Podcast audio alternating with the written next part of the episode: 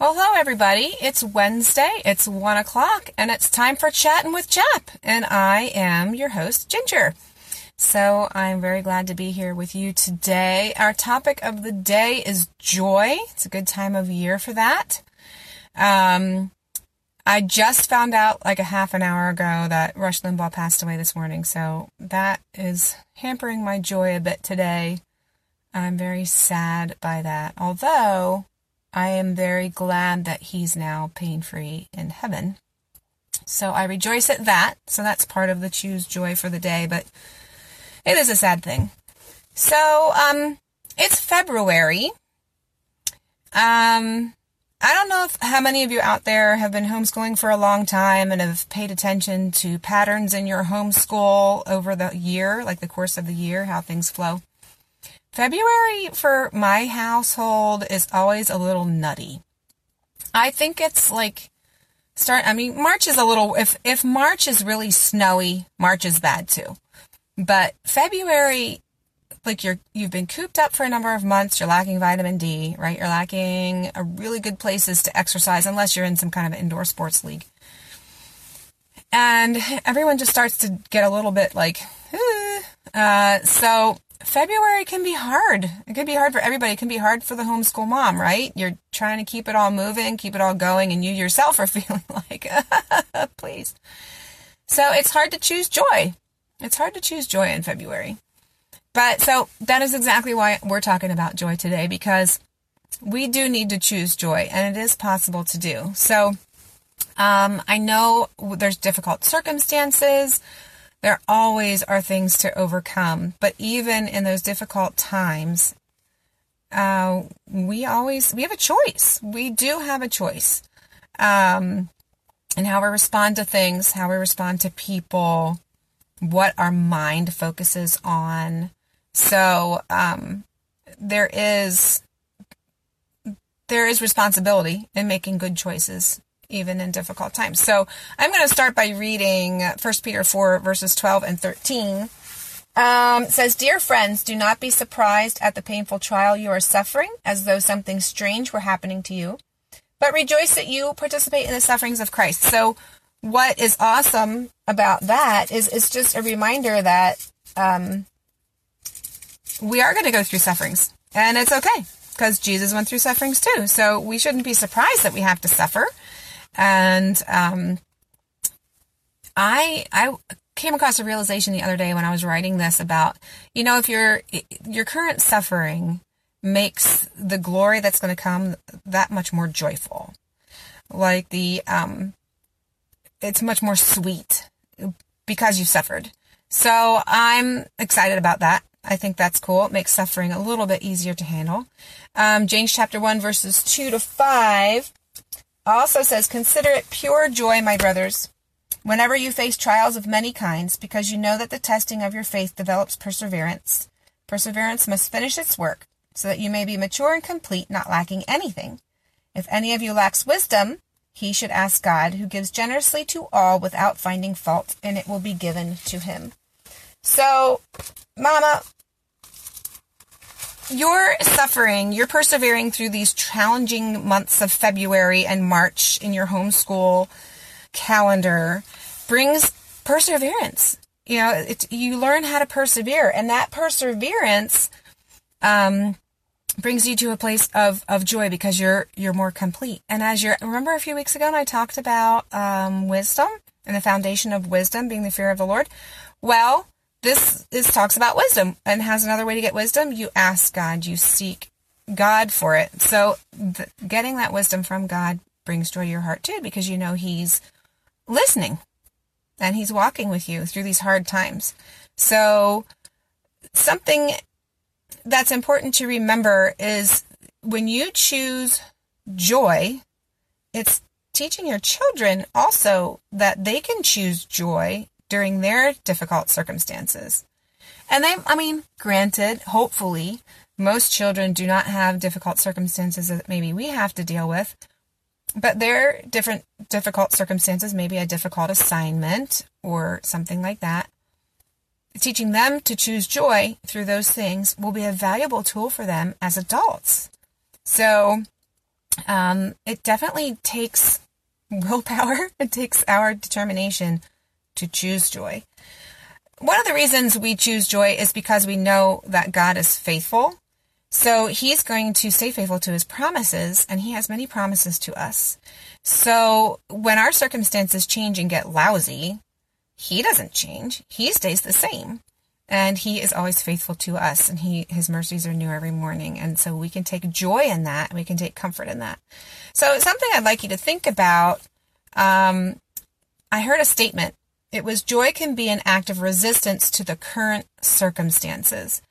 An act of resistance. Wow, like that sounds strong to me, but when you're faced with something that's that's difficult or you really don't agree with or it's you know it seems unfair or unjust uh, choosing joy in that can be an act of resistance to what is going on um, you're resisting being sucked down into the depression of it and that sort of thing. That, that was a very strong thought in relation to joy. And we also just can't wait for joy to happen. If you sit around and wait, mm, you know, I'll wait till I feel happy. No, many times we need to choose it. Um, it's our response that we need to choose, even when the circumstances are kind of lousy. So, um, something to remember is that your joy in homeschooling should not be determined by how well school goes. It should not be determined by your struggles.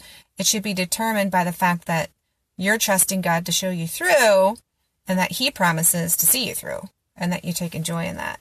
So it is really hard. I'm not saying this is an easy choice to make. It's not like, oh yeah, ooh, piece of cake. Um, it's very tempting to focus on self. It's very tempting for me to focus on myself. And then you fall into self pity and self pity takes you where? It takes you to the pit. That's impossible to get out of. So, um, you know, that's that self pity. Just like uh, Dee and I talked before about comparison being a thief of joy, self pity is a thief of joy. Also, it's just it just destroys your your your joy. So we have a choice. We can allow our circumstances to bring us down.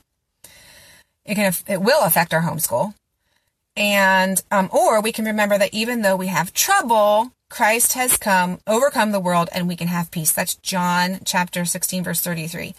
So Christ has overcome the world and all the garbage that's in it. I mean, we all have our stuff we got to deal with and what we need to choose joy over in this world, but Christ has overcome it and he is our peace. So he grants us the peace we need to take hold of that joy and choose to remember God's promises to us instead of wallowing in the self pity of our current lousy situation. So, two things to remember joy is determined by our future destiny as believers in Christ, not our current status, not our current trouble. So, think about the future. Think about what's coming. Think about the joy that's coming to you. Don't get stuck focusing right here with this tiny little perspective um, that could you know, doesn't take in the whole picture of what Christ has done for us. Secondly, joy is an attitude that we choose because God is faithful to his promises. We need to choose it. It doesn't automatically happen. Yeah, things do happen that cause us great joy without it just wells up in us without even thinking about it. But there are some times that we have to seriously stop and make ourselves think about joy and being joyful one of the best things for me to bring about a joyful um, thought is praise music. Uh, you know, it's just, it just, you know, wells up within me through that. There's lots of joy that comes out of me when I'm singing or listening to that uh, praise music, were words and, and music that lift God up to the place that He belongs, right? He's on the throne, He's in charge.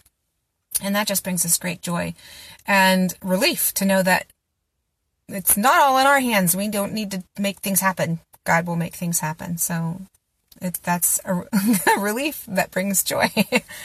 um, and I do want to point us towards Hebrews um, 12, verse 2. I will read it to you. It says, Let us fix our eyes on Jesus, the author and perfecter of our faith, who for the joy set before him endured the cross, scorning its shame, and sat down at the right hand of the throne of God. So Jesus had to choose joy. Jesus, when he was in the garden, and he knew what was coming, he surrendered himself to it. He surrendered himself to God's will. And it was awful. When I think about the mental, physical stress and strain, emotional that he had to go, think about, I mean, think about enduring our own burdens and our own illnesses and then how much that makes us weak and makes us droop. Think about, he bore them all for everybody in all time. I mean, that crushing, crushing. It's crushing. But it's so precious that he knew that, and yet he chose it.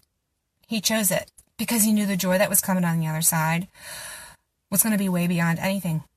Anything we could possibly suffer here. That joy was just, we won't even remember. It's kind of like when we have babies, mamas, right? It's a lot of pain. Uh, I've had six babies naturally. Uh, there's pain. However, the moment that baby's in your arms, adopted or birthed, what do you do? I mean, it's joy. It's absolute joy. And all the pain dissolves. And that's the type of joy we're talking about. This joy. Christ suffered all those things for us because of that joy that he knew was there. So we have to remember that. In these hard times, mamas, that joy is there. It is coming. It is our future. And that is awesome. So we can just remember that Hebrews 12 2. Remember, Christ had to make that choice too because he chose joy. And that is that's the example. That's the example for us to follow. So we can do it. It is hard. I'm not saying it's a cakewalk. Homeschooling is challenging. However, try to keep that eternal perspective. Try to keep those thoughts in your mind.